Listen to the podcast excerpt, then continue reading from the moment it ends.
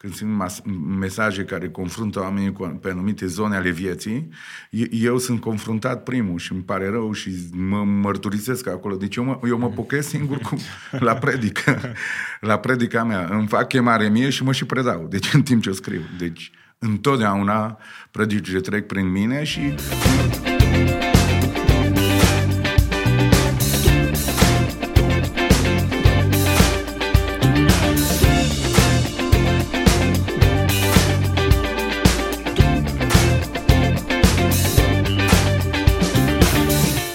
găsit la Dialog la Poartă. Sunt Muntean Ciprian și împreună cu mine îl am pe fratele Gabi Zăgrean, pastor și foarte bine cunoscut ca și evanghelist. Bine ați venit, frate Gabi! Bine v-am găsit!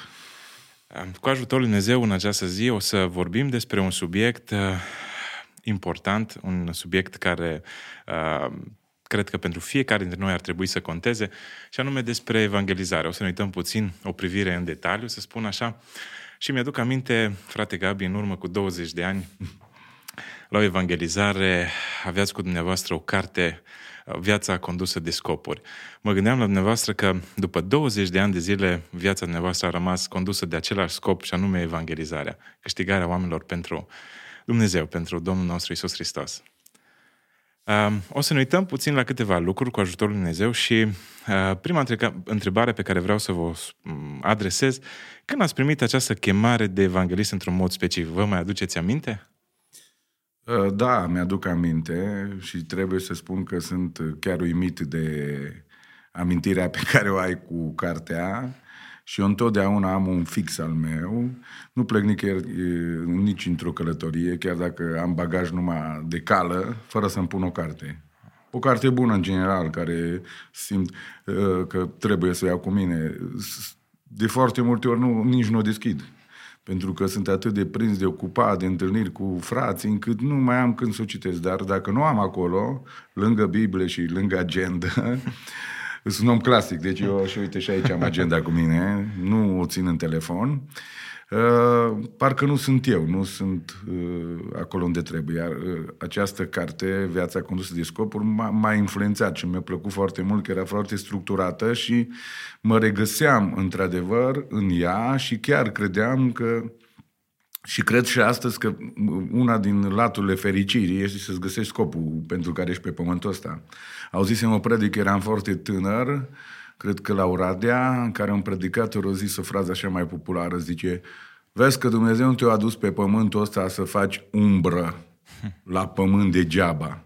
Și de fapt atunci mi-am dat seama, înseamnă că este un scop. Impactat. Și uite, așa am ajuns la titlul cărții, care mi s-a dus spre ideea aia, și acum revenim la întrebarea care mi-ai pus-o.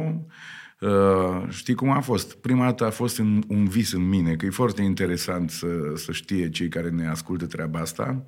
Deci eu, de când eram copil, 9, 10, 11 ani, Aveți asta vis, dorința. aveam dorința asta în mine.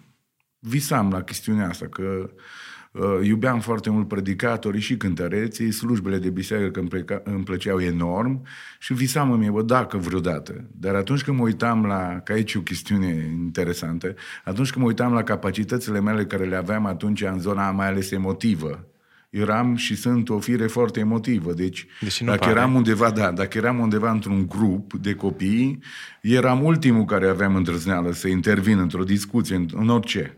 Și atunci ziceam, e doar un vis. N-are cum să fie real, pentru că ar trebui să văd niște aptitudini pe zona asta de îndrăzneală, de curaj și așa mai departe. Și eu nu le vedeam. Și atunci am zis, e un vis, e fain, mă gândesc. Și a fost etapa asta în care uh, doar visam și mergeam mai departe.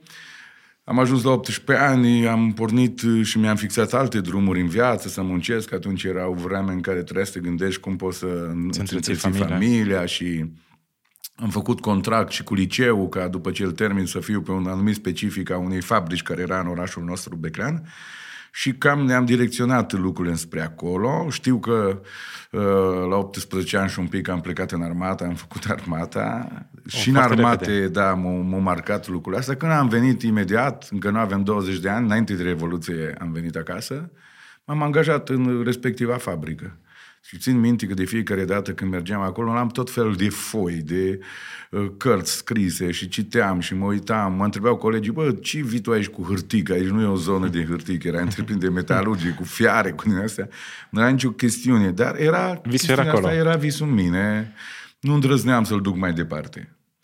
Uh, Dumnezeu, care în suveranitatea Lui a pregătit toată povestea asta a mea, atunci când am împlinit 21 de ani, cam pe atunci, s-a făcut o conferință la Sinaia, în care trebuia să meargă mai mulți păstori, printre care și un frate de-a meu, Beni Zăgrean, care este și acum păstor, și era și păstorul meu atunci. Și cu alți păstori din Cluj în altă zonă, din alte zone, trebuia să meargă. Și ce s-a întâmplat atunci? Că aici e providența lui Dumnezeu. Cineva nu mai putut să meargă. Și a rămas un loc liber. Era cu cazare, două zile, cu masă, Sinaia după Revoluție, în care noi ieșeam din pătrățica noastră de acolo.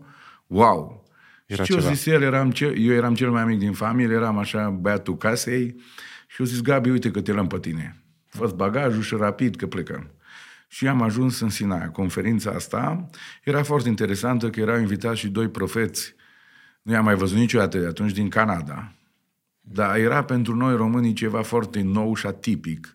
Pentru că ei ne-au spus seara că uite cum o să fie uh, lucrurile. O să fie un timp de cântare și după aia o să intrăm în rugăciune. Au pus un scaun uh, în centrul sălii în care eram noi acolo, de conferințe și dacă Dumnezeu ne spune nouă că trebuie să aducem un cuvânt pentru cineva, noi o să venim să punem mâna pe umăr la persoana aia și persoana să vină să se așeze aici pe scaun. Ce eram obișnuiți noi cu stăruința, cu alte chestiuni, nu să stai pe scaun și cineva să-ți Un profețească. Și uh, atunci a fost un moment în care am cântat, am început să ne rugăm și așa o, am simțit o prezență a lui Dumnezeu de puternică pe mine, în mine și peste mine, încât eu am fost convins 100%, eram cu ochii închiși că eu sunt primul. Am avut convingerea asta. Și îți dai seama că în următoarele minute am simțit o mână pe omărul meu. Atunci am simțit că mă prăbușesc, definitiv. A fost ceva sinonim cu alți oameni al lui Dumnezeu din Biblie care li s-a prezentat Domnul și să prăbușeau jos. Atunci era gata să cad din picioare. Eram și tânăr și cumva speriat așa și m-am pus pe scaun și atunci ambii au avut o profeție pentru mine. Nu o dezvolt acum, nu e nici foarte complicată, dar e foarte detaliată. O păstrez și acum, că cineva a înregistrat într-o casetă din aia video, care, audio, pardon, care se învârte cu traducere, că era din engleză tradus din niște băieți. Și sigur că aia s-a distrus până la urmă, că nu s-a demante- demagnetizat și nu mai putea fi păstrată. Și atunci eu făcut ceva atunci. Mi-au scris și pe foi. Și am scris-o până în ziua de azi. Îl păstrez. Și acolo crede-mă, este e, profețit tot mersul vieții mele până când vorbesc cu tine aici. Adică fel începe de- așa, zice, Domnul te-a adus azi aici să-ți vorbească, tu n-ai gândit că o să ajungi, dar eu, Domnul, te-am adus și iată ce spune Domnul despre viața ta. Vei călători mult, vei merge din loc în loc și vei duce cuvântul meu la oameni, la persoane multe. Va veni un timp în care vei călca pe pământ străin, ceea ce era foarte dificil la câteva luni, du- la un an după Revoluție, să visezi din străinătate. România. Și vei duce cuvântul meu la oamenii mei de acolo. Uh, Eu voi griji de provizele tale, să nu te temi, pentru că eu o să îți port de grijă pentru tot restul vieții tale, dacă tu vei umbla în lucrul meu. Acum este un timp în care tu trebuie să aduni cuvântul meu, să-l studiezi și să strângi în inima ta cuvântul meu. Nu va lua mult timp ca să te pregătesc și iată că eu, Domnul, te voi trimite. Și după aia au fost niște lucruri care Duhul lui Dumnezeu prin el le-a dezvăluit din viața mea personală, ca eu să pot să cred asta, că era aproape imposibil să cred asta, nu? Uh, și mi-a zis, uite, când tu intri într-o cameră și vezi niște lucruri împrășteate, ție nu-ți place să le vezi așa și imediat pui mâna și le aduni, ești un perfecționist și pentru asta ai suferit foarte mult. După aia mai zis încă câteva detalii pentru care numai eu, pe care numai eu și Dumnezeu le știam. Sigur că am plâns, m-am prăbușit. A fost lucrarea asta și au fost mai mulți care le-au vorbit. Acum ce a venit satan, a venit cu o îndoială că câțiva dintre ei râdeau și au zis așa. Au venit canadienii sau unii ziceau chiar americanii, făceau diferență între Canada și America. Au venit și ne face pe toți păstori acum, eu, mm. wow, ăștia ei. Și au semănat o anumită îndoială în inima mea atunci. M-am zis că dacă e o chestiune generală, dar totuși, dincolo de vocile alea, am simțit în inima mea pentru prima dată în viață că tot ce mi-a spus Dumnezeu se va întâmpla. Și crede-mă, nu a luat mult timp, eu deja acumulam că îmi plăcea chestia asta. Și după aia am pus în mâna, mâna serios pe scriptură și o trecut, cred că aproape o jumătate de an mai bine. Și eram într-o biserică în oraș care nu avea mai mult de 40-50 de membri atunci. Și tot așa eu, eu m-am născut în crize. Păstorul de acolo a zis, uh, uh, fratele meu era, o zis, fii atent că duminică nu este nimeni la ora de rugăciune, eu n-am dat niciodată în viața mea niciun îndemn și trebuie să faci tu asta pentru că nu am pe cine să pun efectiv. Și mi-aduc aminte foarte exact că atunci când m-am dus și uh, am citit un psalm și am vorbit despre... Am început să zic ceva despre el, că eu m-am dus cu ideea, îl citesc și ridic pe oameni și ne rugăm, atât. Și când l-am citit și am vrut să-i ridic, nu am mai putut și am început să dau niște explicații din el. Și am vorbit cursiv atunci vreo șase minute. Deci ce am făcut eu atunci a avut așa de mare impact în viața audienței de atunci care erau și prietenii mei și asta, încât să mă aștepta să mă felicite la sfârșit. Și până la urmă nu că am zis ceva grozav, ci pentru că apăream de undeva care nu eram. Și cam așa a fost debutul meu în, în viața asta de, de predicare. Deci unul totuși uh, pus de Dumnezeu în mine, cred că înainte să mă nasc, care s-a derulat, a devenit un vis și pe urmă Dumnezeu a folosit pârgele astea profetice și experimentale a mea, ca să pot să fiu convins că ăsta e drumul. Deci, practic, Dumnezeu, ca și cum v-a pus deoparte într-o cutiuță, v-a pregătit și v-a scos dintr-o dată și oamenii au rămas uh, exact. surprinși de felul în care Dumnezeu a lucrat uh, cu dumneavoastră. Extraordinară experiență. Încă vă gândiți la ea, practic Dumnezeu v-a trasat drumul Da, până... pentru că uh, când am ocazia spun asta și mulțumesc că mi-ai pus întrebarea asta, pentru că poate să fie o încurajare pentru foarte mulți tineri care cred că și ei visează, dar zice, bă, nu văd abilități. nu trebuie să vezi nimic, pentru că și ele existau, dar tu o să le experimentezi la momentul potrivit. Poate și din cauza că niciodată să nu putem să spunem eu am reușit și întotdeauna să-ți dai seama că de fapt el o declanșat totul. Nu? Am ținut cont tot timpul de momentul ăsta. Da, frumos, frumoase experiențe. Și au trecut ani și Dumnezeu a continuat uh, să lucreze și lucrurile s-au împlinit exact cum le-a vestit El în urmă cu da. mulți ani.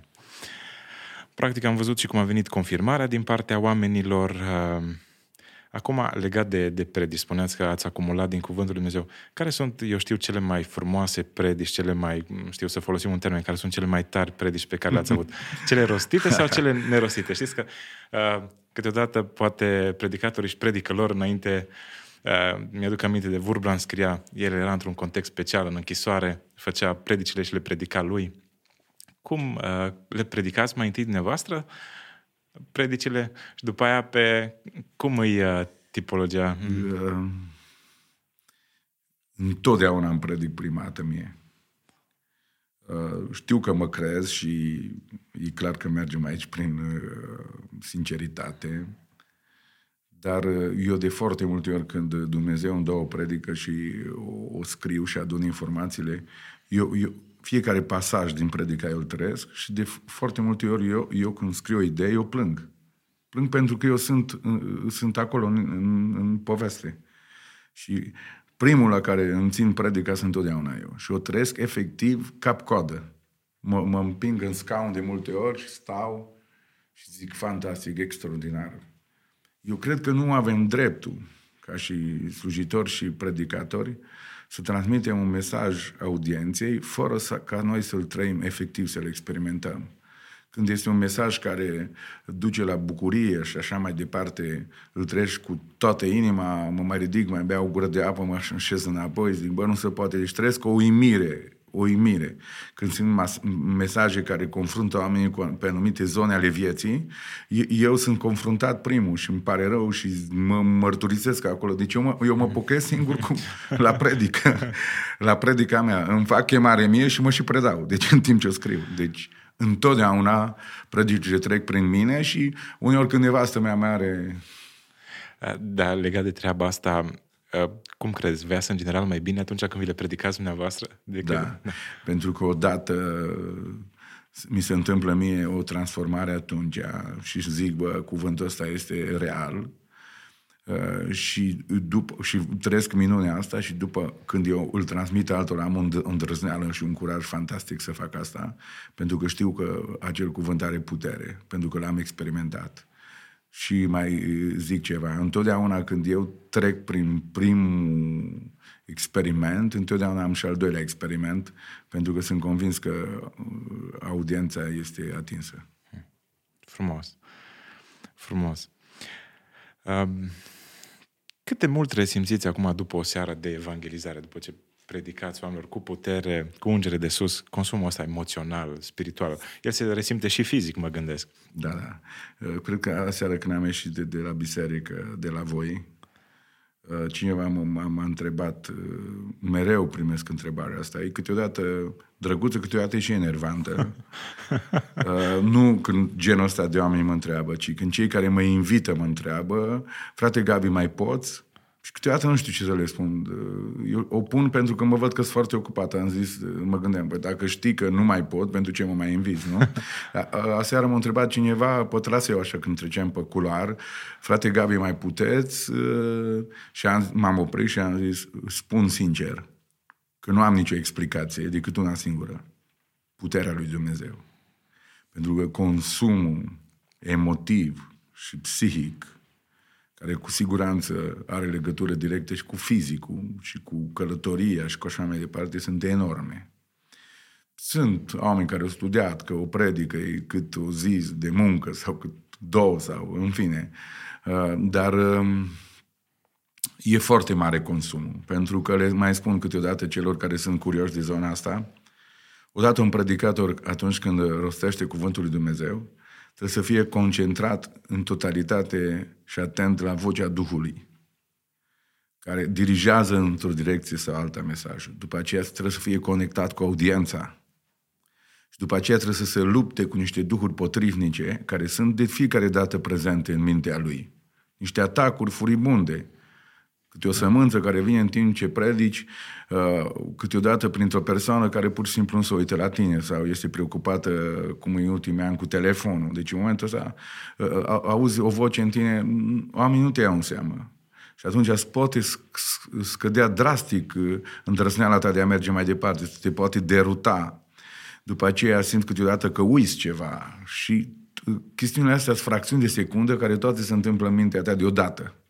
Toate aceste trei lucruri, cel puțin, influența Duhului Sfânt, audiența care se uită înspre tine ca să ai legătură cu ea și așteptările care sunt foarte mari și după aceea lupta celui rău, care toate se dau aproape deodată în mintea omului. Și doar predicatorul și oamenii lui Dumnezeu pot să se simtă chestiunea să înțeleagă. asta, să înțeleagă treaba asta. Da. Și cum ați găsit modalitatea să treceți peste probabil că, probabil că ne ascultă Cred și... că în totalitate n-am găsit-o nici astăzi.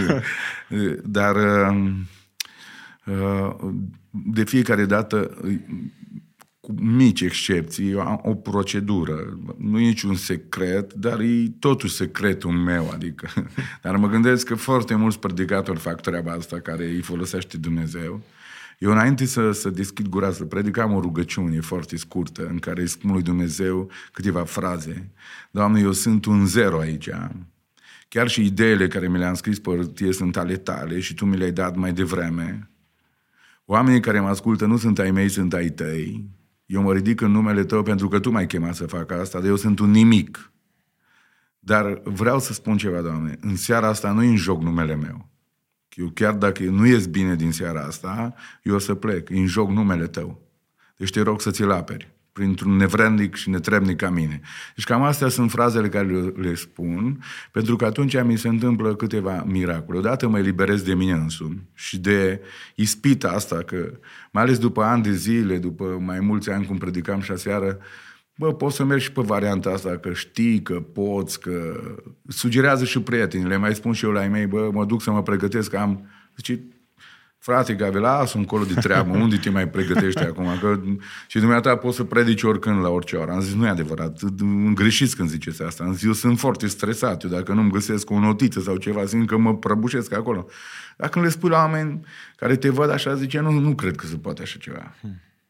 Dar asta e. Și atunci eu mă, mă debarasez de mine însumi și zic, bă, eu nu vreau să fiu aici eu în ecuația asta. Și apoi îi, îi spun Domnului că să se ocupe și de vocile alea care le aud. Hmm. Și nu pot să zic că întotdeauna am reușit să le înving vocile alea, câteodată m-am simțit și prins în, în îndoielile alea și trebuia în minutul ăla să lupt. Câteodată simțeam că diavolul vine și îmi fură o idee și uh, mă învârteam cumva ca și avionul în cercuri ca să mă regăsesc drumul și nu este simplu. Deci este o, o treabă onorantă, grozavă, dar foarte grea. O mare bătălie. O mare bătălie. O mare bătălie.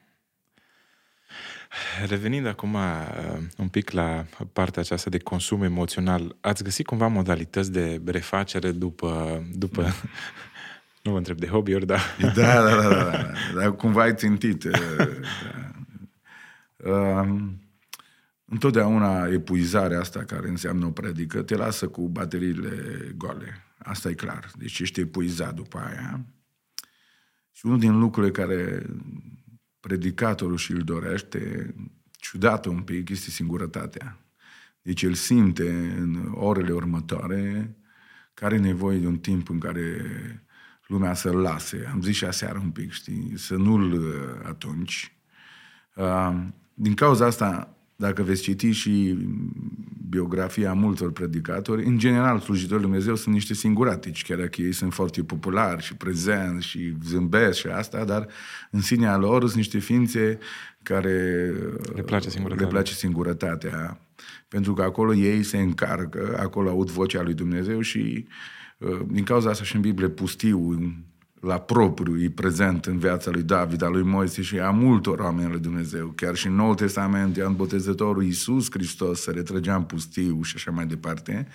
Deci pustiul ăsta la propriu, uh, momentele astea care te retragi undeva să fii tu cu tine, sunt extrem de necesare pentru refacerea unui predicator. Vă mai permiteți luxul ăsta de retrag? Uh, încerc să mi-l permit, da, pentru că uh, altfel nu pot să merg mai departe. Dar ca să poți să-ți permiți asta, trebuie să fii înțeles. În general, oamenii nu te înțeleg. Atunci vii la familia ta și din cauza asta, atunci când se spune și să nu fie nimeni deranjat uh, de faptul ăsta că mai spunem noi sau alții despre soțiile predicatorilor. Deci ele sunt niște ființe alese de Dumnezeu într-un mod special, care faza asta o înțeleg. Poate nu din prima, dar o înțeleg. Pentru că refacerea asta înseamnă el să se retragă și al doilea punct, cam trei, este tăcerea. Deci predicatorii tac foarte mult după ce vorbesc mult timp. Deci simt să, nevoia să tacă, să nu, să nu vorbească și spun de multe ori soției uh, îți, îți mulțumesc pentru că mi-ai suportat tăcerile. Sigur că eu sunt un vorbăreț, că predic, dar momentele alea în care tac, nu sunt când sunt cu prietenii, acolo vorbesc și îmi reproșează câteodată. Doamne, când vii la predică, întotdeauna trebuie să accepte cererea ta, dar atunci când ești cu ceilalți am văzut că vorbești. Pentru că acolo, dacă tac, ei mă suspectează tot timpul. Ești supărat, ai pățit ceva și atunci încep, depun efortul colosale să fiu normal, dar când cu soția acolo eu știu că ea mă înțelege și atunci tac, tac, cu jumătate de zi, o zi întreagă răspund la întrebări simple, îți pierdut de multe ori și în spațiu așa și asta sunt două puncte în care se numește refacere, ca să nu se gândească cineva că mergem în vacanță. Asta e vacanța noastră, dacă cineva ne lasă și putem să tăcem. Și un al treilea lucru care Poate că nu o să fiu foarte spiritual când o să zic asta. Primele două mai mers.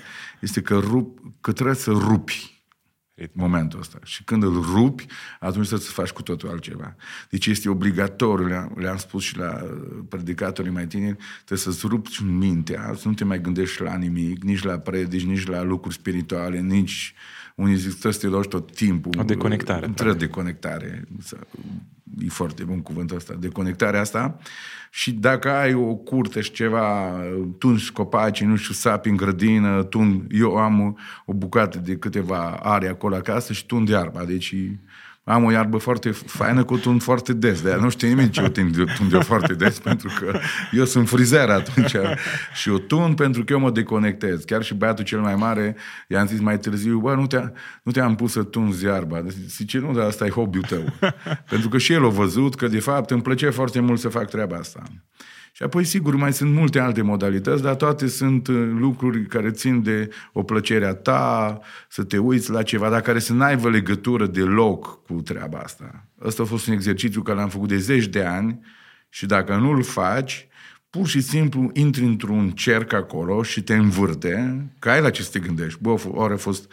Că am zis, bă, viața dinainte de, de predică este foarte grea predicată. Din timpul predicii am spus acum, de după, e, e cumplită, pentru că în primii ani mai ales mă condamnam pentru aproape orice făceam, chiar dacă era bine. Simțeam așa, bă, n-am făcut destul, cred că nu le-a plăcut. Așteptam tot timpul feedback nu ți le dă nimeni atunci. Acum e mai bine, nevoie. dar atunci nu ți le dă nimeni. Acum nici n-am nevoie. Acum cred că devin enervant la un moment dat. Cineva spune, foarte bine, zic, bă, tu ai ceva de la mine nevoie? Dar atunci când le, le, ai nevoie de ea, nu ți le dă nimeni. Când ești tânăr, nu am zis, bă, asta e. Și în, în felul ăsta încerc să mâncar bateriile și cu ajutorul Lui Dumnezeu am reușit de multe ori să-mi revin și să fiu bine și mai departe. No. Poate alți predicate au condiții mai bune și pot să iasă în altă parte. Unii le place pescuitul și mai departe. În general, mie, mi-a plăcut sportul toată viața. Deci eu am evadat undeva în zona asta sportivă. Și da. ce sporturi vă... Da. Păi, în general, în general mi-a plăcut fotbalul. Obiectul ăsta rotund pentru care era să pierd și botezul. La 18 ani, la 17 ani. Atunci era interzis total ne să rău. dai minge, să faci chestiunile astea pe zona noastră. Una din întrebările catizei era când ai jucat ultima dată fotbal. și dacă ai jucat în ultimele luni? Și dacă jucai în ultimele luni, pierdeai, da. Și cum ați... Eu am jucat atunci în ultimele luni, dar uh, atunci când a mers păstorul uh, la fân, cum era atunci că erau agricultori, eu eram la fotbal cu niște prieteni de-ai mei și unul dintre ei a strigat, Gabi, fratele Cornel. și am sărit un gar și m-am ascuns în pădure și am scăpat, da. Dar nici nu ne-a pus întrebarea asta, dar dacă mă vedea, nu mai era nevoie de întrebare. Ați avut har. da, am simțit harul și în forma asta. Da. Vorbeați uh, înainte de timpii de, de predicare, cum e după, cum e... Da, înainte, cum e stresul dinainte de, de predică? Sau uh, aveți vreun stres? Aveți niște emoții? Am foarte multe și atunci când uh, trebuie să construiești o predică, știi, că mai mă întreabă tinerii, nu de mult mă întreba cine, acum ați reușit, frate Gabi, să scoateți ideea asta de aici? Și m-am uitat la el și am zis 25 de ani.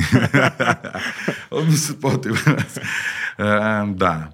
Deci, întotdeauna, când merg să predic, întotdeauna, bine, acum e cineva spontan la masă să zic ceva, e clar că încerc să mă concentrez să zic ceva, dar când știu că trebuie să merg undeva să vorbesc, întotdeauna, ori în scris, ori în mintea mea, am niște idei. Deci nu plec niciodată fără o schiță, în minte sau pe hârtie.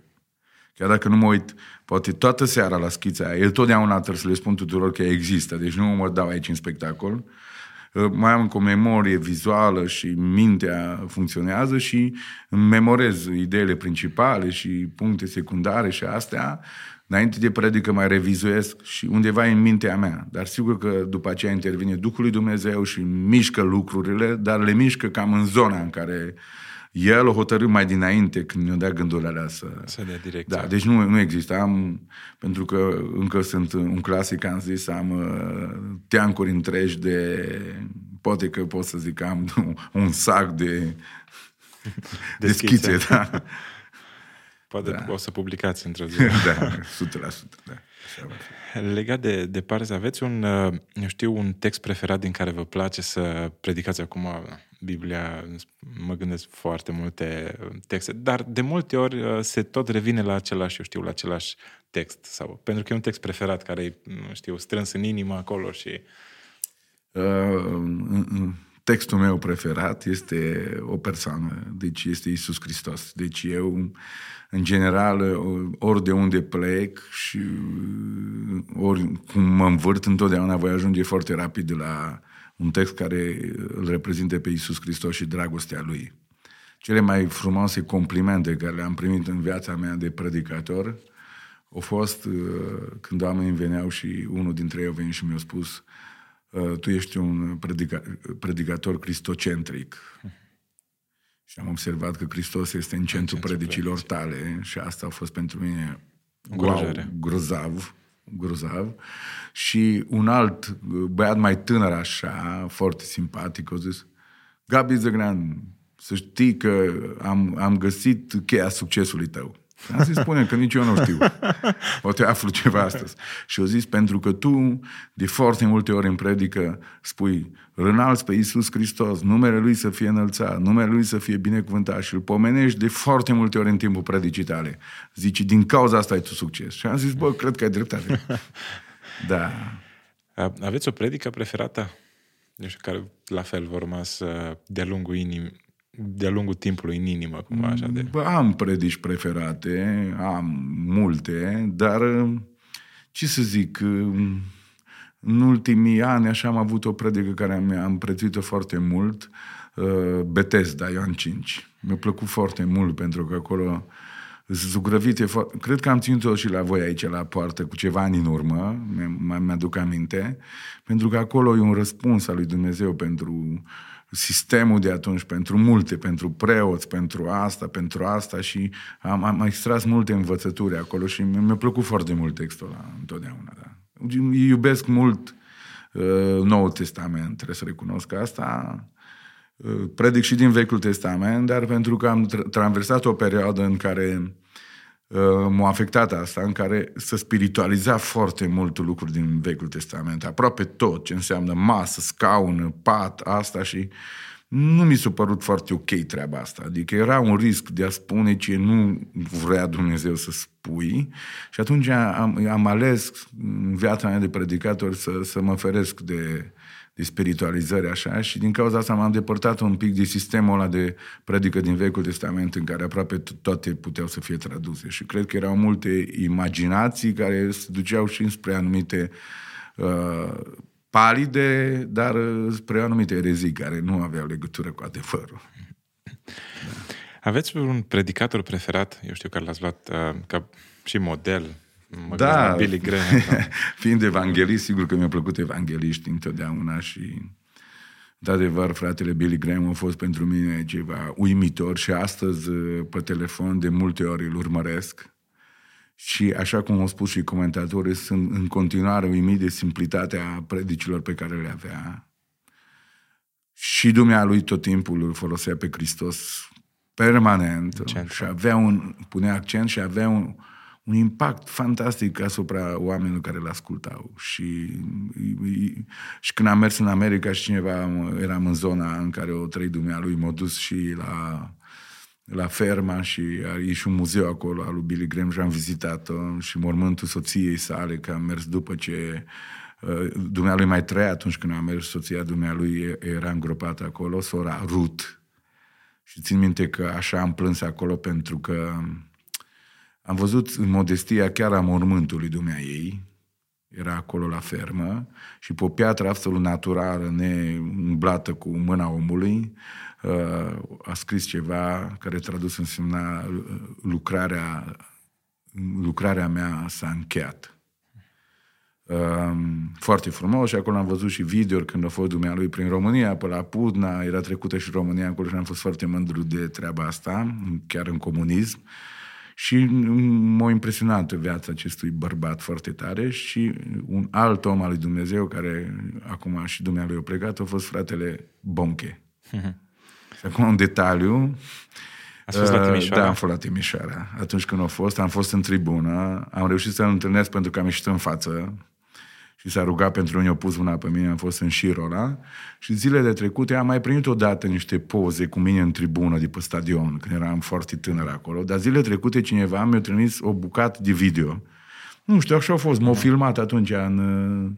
Și mi-a zis, uite, în secunda asta, uite-te. Și când m-am uitat, și el predica, așa plângeam și aveam niște reacții din tribună cu mâna pe sus, cu wow, o să le păstrez alea. Și le-am trimis, la, i-am arătat la niște prieteni de-ai mei și au zis, a, asta da, am zis, bă, vedeți că nu am fost întotdeauna efervescent doar pe scenă, că am fost și în tribună. da. Era în mine focul ăla și bucuria aia și... Și am iubit uh, predicatorii și evangeliștii foarte mult și cei doi au fost uh, și, și fratele Vulbrand, bineînțeles, că N-are rost e ceva care depășește capacitatea mea de a vedea cum un om poate să reușească să învingă ta suferință și să rămână atât de calm și de echilibrat înaintea lui Dumnezeu. Extraordinar. Când mi este greu de multe ori pe mașini, pe drumuri și mă gândesc întotdeauna la 12 ani de închisoare, la tot ce s-a întâmplat acolo, detaliile din cartea cu Dumnezeu în subterană, care mă face de multe ori să zic, Doamne, sunt un, un privilegiat, nu un martir. Vremurile în care noi le trăim. Da. da. Spuneați mai înainte de uh, de schițele de predici, că vreau să vă întreb, cum anume construiți o, o predică? Uh, cum anume construiți ideile, eu știu, le puneți într-o schiță, le primiți spontan, meditați mai mult timp? Nu vreau să spun chiar tot. tot nu, secret. glumesc acum, dar uh, știi că e un pic mai dificil viața mea sau în general evangeliștilor sau cei care se mută dintr-un loc în altă predici, alții zic că nu. Uh, dacă stai în biserică și îți faci un, un, un, un proiect, uh, luna asta sau lunile astea predic Evanghelia după Matei, atunci pur și simplu o iei la pas și mergi înainte. Dar când trebuie tu să alegi un text, asta e cel mai greu lucru pentru mine și pentru mulți predicatori, știi? Să alegi un text, să te duci și te tot te întrebi. O fi asta, nu o fi asta, o fi bine, nu o fi bine. Și pentru ca să pot să aleg un text, câteodată mi-e puțin, câteodată îmi ore și câteodată îmi ia zile. Deci eu ies și plec. Sunt momente când nu mă pot concentra, mi se pare că orice text din Biblie nu este bun. Închid Biblia, îmi spun e un moment bun, nu este un moment de inspirație, sunt prea agitat, sunt prea tulburat, mă duc, ies, mă plimb, revin peste o jumătate de oră, o oră, patru ore, câteodată nu mai revin în ziua aia. Deci nu este simplă povestea asta, pentru că aici vorbim despre o chestiune supranaturală. Pentru că Dumnezeu întotdeauna, acolo unde mergi la oamenii ăia, vede niște nevoi, vede niște lucruri. Și atunci tu trebuie să fii conectat la, la alegerea aia. Și Dumnezeu sigur că este Cel care îți luminează și lucrul ăsta. După ce aleg textul, sigur că atunci îl citești, îl recitești și îl răstorn și cum știm că trebuie să punem întrebări, textul, textul și Biblia este un cuvânt viu, adică poți să discuți cu el. Noi spunem cuvântul Lui Dumnezeu este viu. Dacă e viu, atunci trebuie să poți să vorbești cu o persoană vie. Și eu vorbesc cu Scriptura, eu vorbesc cu ea și zic, Doamne, ce ai vrut să spui aici, de ce ai spus asta? Și sigur, toate întrebările astea care le pui Bibliei au și răspuns. Știu o maximă care spune, vezi că înainte să citești tu Biblia, te citește ea pe tine. Mi-a plăcut foarte mult asta. Și într-adevăr, când citești Biblia cu atitudine în care știi că te citește ea pe tine pentru că este Dumnezeul care te știe, atunci te raportezi cu mult respect și diferit la ea. Și pe urmă, orice idee o primesc, o scriu de fiecare dată. Înainte de a fi schița asta, care poate să fie două pagini, am mai scris înainte șase pagini. Deci am preschiță, schiță și încă una. și cu una prin toate filtrele astea apare la învon uh, trei idei principale, dar Asta sunt multe în spate. Asta înseamnă multă muncă. Foarte multă muncă. Nu știu cât de încurajați o să fie oamenii care păi acum, uite că de multe ori mă uit la sportivi în alte zone ale vieții și ei spun tot timpul același lucru. Muncă, muncă, muncă, muncă. Mă la fotbaliști care spun, bă, uite, sau la sportivi în gimnastică, nu au avut copilărie. De la șase ani au fost în sala gimnastică, frând mâinile, răni, dureri. Uh, zice, uite, așa se ajunge la performanță în lumea asta laică și așa mai departe. Deci nu există aici, în lumea lui Dumnezeu, să nu fie și aici o anumită muncă, o anumită luptă și așa mai departe cu textul, cu astea. Nu ai cum. E harul lui Dumnezeu, dar e și partea ta care niciodată nu, Dumnezeu nu trece peste ea. Nu, Uh, cred că fratele pastor Lască a spus că nu există inspirație fără transpirație. Și eu cred puternic în asta. Trebuie să fie Mai ales suntem într-o mișcare pentecostală în care oamenii cred numai în inspirație. Dar mulți, pentru că nu au inspirație, trec prin foarte multe transpirații. nu numai ei și audiența. pentru că nu pot să duc treaba până la capăt. Și mai zic că oamenii, tu ai putea să trăiești cu predicile astea. Am zis, nu știu, nu sunt în măsură să-ți răspund. Dar cred că un om al lui Dumnezeu nu poate să se trezească dimineața și să meargă să spună, da, Dumnezeu îmi va da acolo la Amvon. Nu, nu, nu cred asta. Dacă cineva știe treaba asta, eu știu că Dumnezeu le-a zis evreilor, zice, cuvintele care le ai în inima ta să le spui copiilor tăi. Prima dată trebuie să fie cuvântul în tine și apoi să... Să-l veți și apoi să... Da, spuneați mai devreme despre, despre felul de a construi predica. Acum, uh, hai să ne uităm un pic la felul de a predica, spunem, pre, uh, predica și mă gândesc acum uh, că ați amintit de Reinhard Bonk, el vorbea de direcții pe care Dumnezeu îi le dădea tot timpul în timp ce predica. El a ajuns să predice înaintea, eu știu, Parlamentului diferitelor da. țări și, și spunea el că primea anumite direcții. Cum, uh, cum se întâmplă lucrul acesta? Să asta, este, asta e una din frumusețile predicării. Toate sunt frumoase, dar asta e ceva care, după ce te termini predica și te pui pe scaun, zici, wow, nu scos cineva dintr-o priză, unde e priza? Pentru că tu trăiești în timpul predicii elementul profetic și supranatural. Dacă o predică nu trăiește elementul ăsta, e destul de goală, pentru că, încă o dată spun, acolo vin niște oameni care au niște nevoi, niște căutări, niște probleme. Uite, spunea un pic aseară de bărbatul la care a fost invitat la, la biserică de un prieten de-al lui și care i-a spus, am mesajul la mine, nu, am spus mai elegant aseară, dar el a scris așa că era un de sta cu bani și nu vrea să vorbească la superlativ de numele predicatului și asta, că avea el mândria asta. Și a zis, bă, omul ăsta al tău, zice, cum îl cheamă, Gabi, bă, m-a blocat, mă. 80% mă, din ce am vorbit eu cu cineva înainte despre ce mă frământă pe mine să-mi predice el în seara asta, zici, nu mai îmi revin. De unde bă, au știut asta treaba asta? Aici este ce o zis și pastorul Vulbrand, că Dumnezeu îți dă niște direcții. Tu nu știu omul ăla în sală, cine este, acolo zeci, sute de oameni care au tot felul de probleme, tot felul de căutări și am trăit nu vreau să exagerez, sute de momente în anii ăștia în care oamenii au venit să mă întrebe că de unde știu viața lor, că ce se întâmplă și așa. Confirmări. Confirmări. Și eu și mă rog de fiecare dată Domnul să vorbească profetic, pentru că eu cred că trebuie Domnul să vorbească profetic prin uh, forma asta extraordinară care se numește predica. Că poate că dacă merge la o prorocie, bă, dar cuvântul lui Dumnezeu are asemenea putere și el tot timpul este argumentat, pentru că sunt niște legături care Dumnezeu le lasă acolo în timpul predicii, uh, între puncte și după aia cuvântul ăla și îl duce în inima omului într-un mod extrem de personal. Și atunci se întâmplă minuni, foarte multe minuni. Da, am atins practic un pic și din următoarea întrebare care se referea la partea asta după o seară de evangelizare, dacă uh, cât de mult ați reușit să vedeți și să înțelegeți cum au anume au fost oamenii atinși de Evanghelie. Ați răspuns din asta, așa, partea asta profetică, Dumnezeu privește... Da. Tu, tu ai o convingere că Dumnezeu vorbește și asta e foarte important. Dar ai și o legătură cu audiența, un fir nevăzut, pe care tu îl simți și ești conectat foarte tare cu ei, foarte tare cu ei. Și știi că lucrează Dumnezeu atunci. Nu știi ce decizii vor lua ei. Dar tu știi sigur că Dumnezeu face ce trebuie și uh, uh, ai legătura asta și asta îți dă o liniște în sufletul tău. Apoi Dumnezeu, binecuvântat să-i fie numele, mare grijă din noi predicatorii, că suntem, uh, noi niște, suntem niște oameni.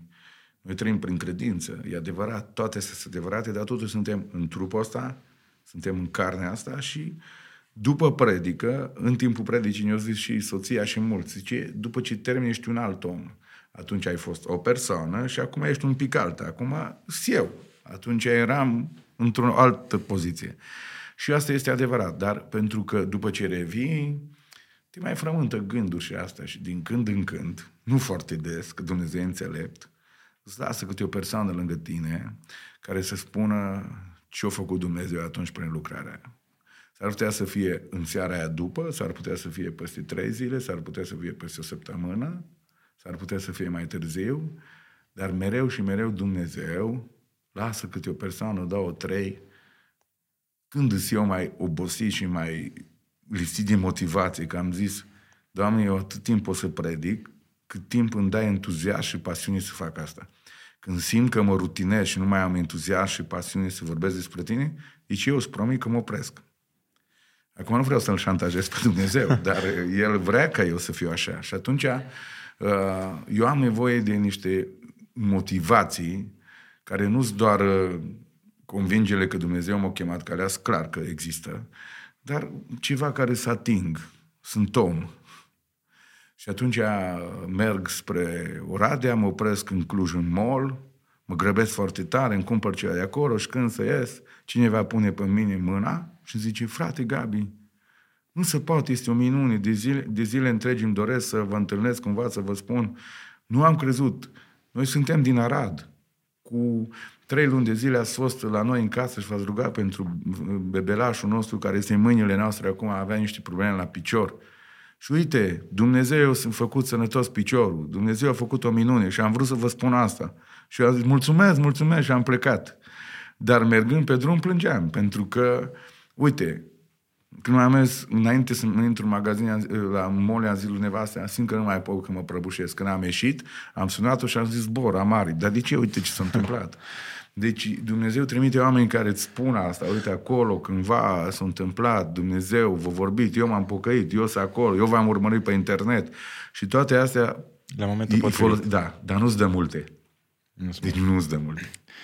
Nu-ți dă multe pentru că dacă ți-ar da multe, uh, cred că ar fi riscant și apare un, un, un de microb da, care se numește mândria și ăla, ăla, ăla, ăla, e una din luptele predicatului, ca întotdeauna după predică să, să dea succesul cui, cui îl merită. Asta am zis înainte de predic un secret de-a meu. Deci al doilea este după. Sunt biserici în care spunea să ne plecăm pe genunchi să ne rugăm. Și ăla e un moment pentru mine care zice, Doamne, îți dau toată slava, toată cinstea și toată gloria. Știi povestea aia cu omul ăla care a ascultat un predicator și atât de mult i-a plăcut că a zis eu primul mă duc să-l felicit când zice amin, cu predicat fantastic și așa mai departe, îl strâng în brațe odată și exact așa a făcut. A venit și am vrut, frate pastor, să fiu primul care te strâng în brațe să spun o predică excepțională, Dumnezeu mi-a vorbit. Zice, dar am vrut eu să fiu primul. Zice, n-ai fost primul. Nu se poate că nu a fost nimeni. A fost și diavolul m-a felicitat înaintea ta. A fost altcineva. da. da. Ce sentiment, acum vorbeam de, de partea asta, ce sentiment aveți atunci când uh, vedeți că cineva a fost salvat? Aseară vorbeați despre faptul că a salvat un om de la, de la da, da, da. Practic, așa e și Așa e și, exact. Ce, ce sentiment uh, vă, vă trece prin... Unul legat de începutul discuției noastre cu viața condusă de scopuri. Adică că am un rost pe pământul ăsta, că o, o, mă simt util, mă simt excepțional de împlinit și am o satisfacție enormă. Pentru că insatisfacții și pe zona asta predicat, predicării ai destule. Oameni care te ignoră, oameni care te judecă, oameni care te vorbesc de rău. De partea asta n-am vorbit, ca să nu descurajăm pe nimeni. Pentru că un predicator chiar crede asta, este iubit și urât în același timp. Asta provoacă slujirea lui bună bucurie, împlinire și reacții dure și judecăți și atacuri. Și atunci când întâlnești momente de genul ăsta, în care Dumnezeu a lucrat în viețile oamenilor, este un moment fantastic de împlinirea ta, cum am zis mai devreme, de încurajarea ta, și tot timpul pe momentul ăsta scrie așa mare pentru mine, mergi mai departe. Frumos. Pentru că eu de multe ori, cu mintea mea, zic stop, mi-ajunge. Cum vă place partea de evangelizare, de unul la unul? Chiar povesteați seară despre o întâlnire de felul da. acesta. Pot eu să spun un lucru care șochează. Evangelizarea de la unul la unul e foarte dificilă. Pentru că e foarte personală și stai față în față cu un om care pur și simplu are ideile lui, are stilul lui. Chiar după masa asta m-am întâlnit cu cineva care o zis că el s-a întâlnit cu ceva om din zona masoneriei și a pus o întrebare despre Dumnezeu, că nu prea drept, că a făcut iadul și raiul și așa mai departe și l-am văzut în timp ce ne-o pune, am simțit așa că el chiar a fost afectat de aia și nu i lămuri nici el. Și atunci așa au venit și o trebuie preț de 10 minute, cred că am ținut o, un discurs și o predică și simțeam cum el se tot întărăta și strângea, parcă nu vrea să creadă. Și atunci veneam cu argumente din Biblie să-i arăt că de fapt am zis, da, zice, păi dacă, am zis, fii atent că, că de ce a făcut Dumnezeu și ea? Păi am zis, iadul nu l-a făcut pentru tine, că și am dat argumente din Biblie. Dumnezeu a făcut om, pe, pe om pentru o zonă bună, drumul tot. Că tu vrei să stai afară în ploaie, este alegerea ta. Deci nu este o justiție a lui care o va face cândva. Deci tu singur te duci pe un drum sau pe altul. Deci tu singur te autocondamni, auto te pedepsești, că te vreme există soluția. Și am explicat multe texte și am zis, bă, evangelizarea de la om la om câteodată e destul de grea. Și este o luptă acolo directă în care trebuie să fii atent la multe lucruri.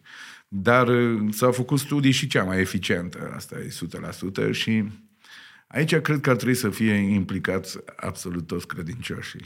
Și aici venim la un moment Asta, de Da. evangelizare. foarte important. Um, vă aflați predicând acasă soției copiilor? Acum vă treziți. I-am zis, i-am zis Ați lui vorbit? nevastă mea, uh, după foarte multe predici care le țin și acasă, uh, să știți că dau din casă acum, că un predicator uh, e obișnuit de multe ori la învon și așa, uh, să-i se acorde atenție și în general toți din jurul lui și pastorul local spune vine predica, vreau să nu miște nimeni, să nu facă nimeni gălăgie, că urmează cuvântul lui Dumnezeu și predicatorul se antrenează un pic în, în aspectele astea. Și acasă, că eu vreau să îi spun și soției sau să-i predic acasă, ea are o grămadă de treabă. Nu are cine să-i spună, te rog să nu mișcă e predicatorul Gabi Zăgrean în casă, știi? Și ea să mișcă pe acolo și zic, dragă, te rog să mă asculți, dar trebuie să fac, dar te aud. Și câteodată așa ne... Bă, nu se poate, am zis, eu predicatul mă bagă nevasta. uh, o ascultat un, tot un podcast de ăsta, un preot ortodox, cred că preotul Necula, Bă, care și dumnealui nu a avut ce să lucreze în ziua aia, care a zis, "Uh, știi ceva, uh, stimate preot, coleg, uh, când te duci acasă și intri pe ușă, îți dai jos haina de preot. O pui în cui și te apuci de aspirat, de spălat vas, de asta. Nevastă mi-au zis și te repetă, vezi, dă haina de predicat la ușă și eu încep să predic. Dar de multe ori am testat și predici pe, pe ea și am zis, știi ce idee am și mă ascultă, bineînțeles, și le predic și, și le predic, le spun și copiilor și câteodată ea zice, gata, ajunge. Am zis ce să facă că te-ai căsătorit cu un predicator. Zic, nu, a- asta. Și mai folosește replici în care când eu argumentez niște lucruri care n-au legătură cu Biblia și cu astea, așa în discuții, zice, știu că tu ești predicator și știi să vorbești, dar vezi că aici altfel se pune problema. Deci, interesantă viața asta și a predicatorului în familie, da. Dar predic și copiilor și le spun și, ca să spun o chestiune foarte interesantă, duminică am fost și am predicat la o binecuvântare de copii și am zis la un moment dat la întrebarea ce va fi copilul, că era vorba de Ioan Botezătorul, era mic, ce va fi copilul ăsta, am zis el va fi ce va vrea el să fie, adică nu putem să ne impunem la copii, îi creștem, le spunem, educăm, dar veni un moment când ei aleg aleg bine sau mai puțin bine. Adică nu trebuie să nici să ne condamnăm peste mult, trebuie să le dăm libertatea de alegere. Și David, care are 12 ani, băiatul nostru cel mai mic, l-am văzut că s-a întors spre maică sa care era lângă ea și am zis, vezi, să-i spui lui tati. Pentru că avea niște discuții, de, niște vise ale lui, care zic, nu o să fie așa, nu o să fie așa. El a zis, cum? Ai predicat în biserică? Că am dreptul să aleg. Și atunci a, suntem testați și noi predicatorii chiar de cei din familie, da. Da. Cum, cum vedeți bisericile acum? Să ne uităm un pic la sfera asta a bisericii. După familie trecem la biserică. Cum vedeți bisericile noastre creștine că se aliniază marii trimiteri a Domnului Isus? Credeți că se îndeplinește cumva mad- mandatul ăsta? Uite, chiar dimineață și la Radio Vocea Evangheliei am vorbit un pic despre asta, că am avut un subiect până, până în zonă. Și chiar Raul, unul dintre cei care se ocupă acolo de diminețile astea la radio, spunea, frate Gabi, nu cumva s-a pierdut. Există disciplina rugăciunii, există disciplina postului în viața fiecărui credincios. Și o vorbi foarte fain, că au zis, ar trebui să fie și disciplina evangelizării. Și atunci ne-am dat seama cu toții că în ultimii ani, vreau să zic câți, dar în ultimii ani buni, s-a pierdut chestiunea asta. Pasiunea pentru evangelizare. Au lăsat-o pe seama Da. da. evangeliștilor, să zic așa. Exact. Pentru 3-4 ani dintr-o biserică. A început să ni se pare extrem de normal să venim la biserică fără să aducem pe nimeni. Doar noi ne aducem pe noi. Și aia când putem. Că dacă apare o mică durere de cap sau migrenă, nu mai venim. Și cred că biserica se duce într-o zonă foarte periculoasă, în care toată această uh, misiune a evangelizării lumii cade pe liderii ei. Și asta a făcut-o într-un fel și cei din vest. Și as- asta a fost nereușita lor de a dispărea. Pentru că au trăit într-un suc propriu și încet, încet s-a uh, evaporat puterea bisericii s-a dus. Pentru că, așa cum a spus autorul unei cărți, care nu știu acum, orice biserică care nu misionează, de fapt demisionează, care nu face evangelizare, de fapt să, să stinge. Frumos. N-are, nu se poate. Pentru că, până la urmă, dacă suntem drepți, chiar noi penticostali, care ținem foarte mult la rusalii, mai dă rusalii, Doamne, mai rusalii, dar rusale pentru noi sunt niște momente efervescente în biserică și eventual o, o laudă a lui Dumnezeu care și aia e privată într-o formă sau alta sau într-o limbă sau alta și atât. Dar de fapt scopul principal, principal al rusalului când zice mai, mai, mai adu rusalii, Doamne, sau mai dă rusalii, este că de fapt cerul lui Dumnezeu să te îmbrace cu un spirit de evangelizare. Ăsta este rusalile. O să primiți o putere și înveți martori. Până la Rusale puteți să stați împreună în cameră, să vă rugați, să stăruiți, să vă bucurați împreună. Dar când vine Rusalile, deja voi mișcați și mergeți și propovădiți Evanghelia. Asta s-a și întâmplat. Și a fost o expansiune și o creștere fantastică, pentru că spiritul ăsta de a spune altora despre Hristos nu a fost numai peste Petru și peste absolut toți credincioșii care au fost umpluți de Duhul Sfânt. Și eu cred că biserica de astăzi trebuie să readucă acest spirit evangelizării și trebuie să fie în fiecare credincios. Fiecare credincios. Soției mele nu o să-i placă că zic asta, dar în micul nostru orășel Beclean, pentru că, uite, zic acum așa timp și zona asta, cei care ne-am născut, eu sunt unul care sunt născut în familii de, de penticostale, avem foarte multe avantaje, dar avem și un mare dezavantaj. Exact pe, pe, pe punctul ăsta evangelizării. Bă, noi suntem biserica, cum cântăm. Noi. Cine mai Nimeni, noi. Ea s-a pocăit, eu am cunoscut-o după patru ani după ce s-a uh, întors la Dumnezeu, s-a întors din lume, la 20 de ani. Dumnezeu a atins inima ei și s-a pocăit ea și încă două surori din, din patru. Deci trei s-au întors la Dumnezeu. Și în ea există până astăzi uh, pasiunea asta de a spune oamenilor despre Hristos încât crede-mă, eu sunt aici și mă mărturisesc uh, asta. Mă duc cu ea oriunde. Odată am zburat de la, de la, Cluj, la, de la București la Cluj și în autobuz era cântăreața Andra. Am văzut-o, lumea mea își făcea poze. Ce crezi că a făcut nevastă? O mers și o spus despre Hristos, despre pocăință. Nu Și a întrebat-o, ai auzit vreodată de pocăiți? Da, da, da, și respect și așa. Uite, noi suntem credincioși, soțul meu este pastor, zicea, taci. Ăștia suntem noi. Uite, am văzut atunci o diferență. Și apoi, ea merge prin tot orașul, când merge la piață. Deci toată lumea o știe în piață. Când mai merg eu foarte rar și apar, unde e doamna, ce face doamna, că nu mai venit de mult pe la noi să ne spună. Și mergea, și nu vreau să-i fac publice acțiunile ei, au fost când s-au dus prin toate scările blocurilor și au pus în toate cutiile poștale broșuri și cărți, care noi le ținem prin garaje, uitate acolo și poate că ajung la coșul de gunoi și o împrășteat în maculatură și peste tot și cam oriunde mergem vreodată și ne cazăm întotdeauna e un nou testament sau ceva și lasă cărți pierdute pe acolo între ghilimele, prin avioane cine știe pe unde. Pentru că există în ea spiritul ăsta și uh, bă, cred că așa trebuie să fim toți, să fim preocupați de chestiunea asta, pentru că e ca pe ceas aici, avem o vreme când putem să facem asta de spiritoasă de evangelizare. Da, da, asta, asta l-au pierdut familie. bisericii. Da. O, dacă o biserică se uită bine, noi mergem la biserică. Bă, dar pentru ce mergem noi la biserică și ce trebuie să facem asta? Ce trebuie să fac? Du-te, spune altora. Du-te, după cineva.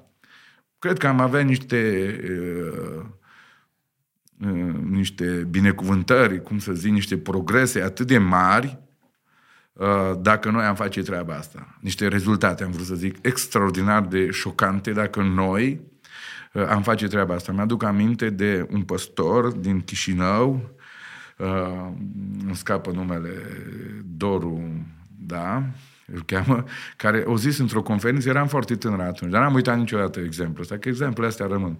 Zice, bă, fraților, știți cum să vă ocupați de evangelizare? Uitându-vă la oi, că noi oricum ne asociem cu oile.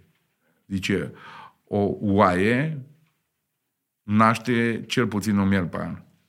Atât trebuie să faceți. Frumos. Frumos exemplu. Și atunci... Acum, lumea noastră în care, în care trăim, ne, cumva le, ne lovim de conceptul ăsta de politically corect, cumva. În sensul că uh, n-ar trebui să deranjăm, să nu confruntăm omul cu Evanghelia, cel puțin asta circulă fiecare cumva ar trebui, ar trebui să-și vadă de, de treaba lui, de credința lui, să nu deranjăm semenul. Cum ar trebui oare să procedăm în situațiile astea? Sunt foarte mulți tineri care se lovesc în Timișoara, în locurile de muncă pe care le au se lovesc cumva de, de zidul ăsta rece, să zic eu așa. De indiferența Indiferența asta, da, de, uh, și de, să spun așa, de termenul ăsta, că nu-i politically corect. Uh, colegul imediat de lucru cumva îți arată, mă, aici e linia de demarcație, n-ar trebui cumva linia să-mi roșie. invadez, da, să-mi invadez spațiul meu personal. Acum, cred că noi trebuie să fim înțelepți. Nu cred că trebuie să abuzăm. Oricum, noi nu putem să îndumnezeim pe nimeni, nu putem să pocăim pe nimeni. Putem să fim, în schimb, niște martori. Cred că trebuie să avem înțelepciune și tact Cred că toți acei oameni, colegi, care nu vor să intre în viața lor și mai ales cu discuții de genul ăsta, am auzit și eu asta, deci discutăm orice, dar până aici, la religii și la asta, aici nu te bagi, aici sunt eu, cu ale mele. Deci, cred că primul lucru care trebuie să avem în vedere este că trebuie să avem răbdare. Nu oricând trebuie să vorbești. Cred că Dumnezeu poate să aducă un moment în care ți se va cere să vorbești și se va întâmpla niște lucruri acolo, că până la urmă e, e o tatonare acolo până să câștigă uh, un teritoriu care se numește încredere. Am încredere în omul ăsta, îl văd cum vorbește, îl văd cum reacționează, pentru că până la urmă zidul la care se, se creează între noi și oameni este și motivat de a, a, lipsa de mărturie a altora confrați de-ai noștri, pe care uneori persoanele astea le-au văzut și le-au întâlnit și nu o da dovadă de ce vrem noi să le spunem că ar trebui să facă. Și atunci ei, în mintea lor, zis, bă, pocăiți așa, că m-am avut de treabă cu unul, când mi-am cumpărat blocul, mi-am luat mașina, am văzut cum a procedat și tu de cine ești? Eu sunt uh, din... A, mulțumesc, deci nu te băga mai departe. Și până la urmă, zidul ăsta e format și din lipsa de mărturie pe care noi am reușit în performanța asta că multe ani să o extindem foarte tare și să o popularizăm pentru că asta este adevărul. Și atunci ăsta este un blocaj. Ca să se de, de, de, zdrobească blocajul ăsta, mă gândesc că eu trebuie să dovedesc că sunt diferit. Și vor fi suficiente momente, într-o lume atât de urâtă și întunecată, deci dacă ești o mică lumânare, ești vizibil. Și cred că noi, și dacă suntem o lumină cât de mică, dacă te nebuni și prostii să zic și să fac, tu poți să fii relevant. Nu trebuie să depui efortul să fii un înger căzut din cer, că oricum nu o să fim niciodată, dar bă, sunt momente de tensiune, tu ești calm. Și în momente când joci prostii, tu vorbești frumos știi să respecti. Și cred că astea vor crea un cadru în care la un moment dat se va întâmpla ceea ce s-a întâmplat în fapte. Ce părere ai? Ce trebuie să facă aici? Atunci e momentul când trebuie să... Dacă mergi așa cu Biblia pe el, cum cineva mi-a zis acum că a fost o tensiune cu cineva și a ieșit la mine și zice, s-o strigat, m-am dus să-i consiliez, s-o strigat la mine, nu știu ce, și tu ce ai făcut? Eu Zice, i-am binecuvântat și am strigat. Dumnezeu să te binecuvânteze și nu știu ce. Am zis, bă, de fapt a fost un, un blestem împăturat în uh, argint. De fapt, tu erai atât de nervos în timp ce îl binecuvântai, încât era în stare orice să faci. Nu mai vrut să îi arăți cât de pocăit ești tu, că și ăla era pocăit. Și atunci ăla îi zicea niște lucruri omenești și el îl binecuvânta. Uh, cred că, am zis, dacă tu te opreai și te calmai și te duceai în casă și te rugai și îl binecuvântai în rugăciune, cred că câștigai mai mult. Aia nu a fost. Deci abuzurile astea și dat un spectacol câteodată în numele Bibliei și a credinței și a principiilor, cred că fac mai multe de servicii decât a îi aduce pe oameni la Hristos. Iar în ce privește chestiunea cu a vorbi pe placul oamenilor și a evita o confruntare, cred că este greșită. Evanghelia întotdeauna confruntă pe om cu problemele și cu durerile lui. Unii zic, bă, dar nu, nu trebuie să fie chiar așa. Uite, experiența care o am în toți anii ăștia este că audiența și oamenii care chiar nu-L cunosc pe Dumnezeu și chiar ai noștri care sunt căzuți, întotdeauna oamenii, oamenii iubesc adevărul. Deci foarte multe aprecieri eu primesc pe chestiunea asta. Zice, știți ce îmi place la dumneavoastră că sunteți direct și spuneți adevărul. Deci oamenii tot timpul au nevoie de adevăr. Ciudat asta. Dar, pentru cei care nu cred asta. În realitate, oamenii au nevoie de adevăr. Iisus le-a zis să-ți lipsește un lucru. Le-a zis exact în față ce este. Până la urmă spun ceva. Și cei care sunt în zona de psihologie și spun asta, spunem, un om nu poate fi vindecat dacă nu-l confrunți cu durerea din el. Și la un moment dat trebuie să existe confruntarea. Nu se poate vindeca o relație fără confruntare. Și ei uh, cer confruntarea. Trebuie să existe o confruntare. Trebuie să fie o confruntare între tine și taică tu care te-a abuzat.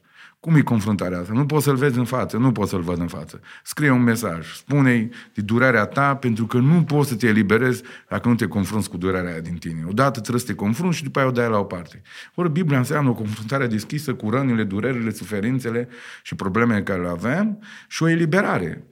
Uh, o zis David la Nathan, știi ceva, omul ăla trebuie să moară. Nu se poate așa ceva. Și tu ești ăla.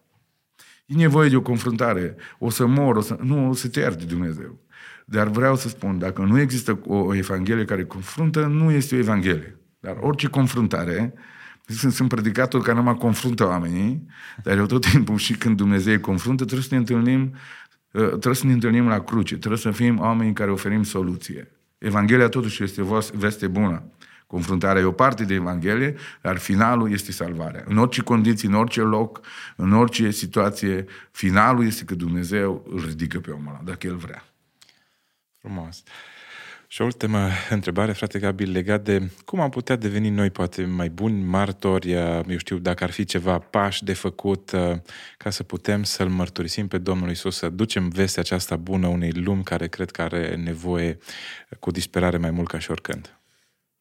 Cred că trebuie să, să, să devenim și noi evanghelicii mult mai pregătiți pentru treaba asta. Și ce facem noi aici, cred că atingem niște puncte în care, și am atins niște puncte în care cel care trebuie să fie un martor de la om la om, că trebuie să fie pregătit și educat pentru asta, cred că trebuie să faci niște cursuri cu biserica. Cum poți să ajungi la inima omului ușor? Și cred că asta este o misiune a păstorilor să facă asta și chiar evangeliștilor care pot, poate mai bine decât un păstor, să explice cum poți să ajungi la inima unui om. Al doilea lucru, cred că trebuie să fim disciplinați. Cred că trebuie să fim consecvenți. Ceea ce sunt niște chestiuni care nouă ne lipsesc foarte tare. Noi, în general, mai ales pentecostali, suntem oamenii momentelor frumoase, a evenimentelor. Și după aia niște pauze foarte lungi. Cred că noi trebuie să fim consecvenți, trebuie să fim disciplinați. Și trebuie să experimentăm pe Dumnezeu într-un mod real. Pentru că cei trei tineri și alții și Daniel, în niște momente extrem de întunecoase a istoriei, au reușit să fie relevant și să-L facă relevant pe Dumnezeu prin gesturile lor, prin atitudinile lor, prin lipsa de compromis al lor și cred că putem să ducem biserica într-o zonă de genul ăsta, dar trebuie să conștientizăm lucrurile și cred că trebuie să, să, să auzim cuvântul ăla. În timp ce apostolii se gândeau când cu împărăția, când cu conspirația, când cu aia, și vă vezi că nu-i treaba voastră. Asta. Treaba voastră e asta. Ceea ce vreau să spun acum în final, că cred că evanghelicii trebuie să-și revină la treaba lor, că de aia se numesc evanghelici. Duc Evanghelia. Treaba lor e asta. Evanghelia. Cât mai putem, da. Dumnezeu să ne ajute. Da. Să ducem. Frate Gabi, mulțumesc mult pentru prezența dumneavoastră la acest podcast. Vă așteptăm și data viitoare. Cu mare drag și a fost un timp foarte fain în care am vorbit aici și mi-am adus aminte de multe lucruri și așa pe final parcă sunt încurajat să continui. Și așa sper că uh, auzind uh, discuția noastră, poate că vor fi tineri care vor dori să, să intre pe drumul ăsta, care au chemarea lui Dumnezeu și nu o să fie speriați. Le spun și chestiunea asta, știu. De asta n-am vorbit de zona asta, poate altă dată, uh, în sensul că acum este o gândire foarte materialistă, foarte materialistă și părinții și obișnuiesc copiii de mici le spun să-și aleagă o carieră unde se câștigă bani și sigur că asta poate afecta generația tânără în a merge în zona asta evanghelistică pentru că aici este o zonă de supraviețuire. Dar Dumnezeu are grijă de noi. Are mare și grijă. vreau să aveți curaj. Să înaintează. Mulțumim mult pentru Mare aceste drag. sfaturi. Până data viitoare, rămâneți perseverenți pe calea Domnului.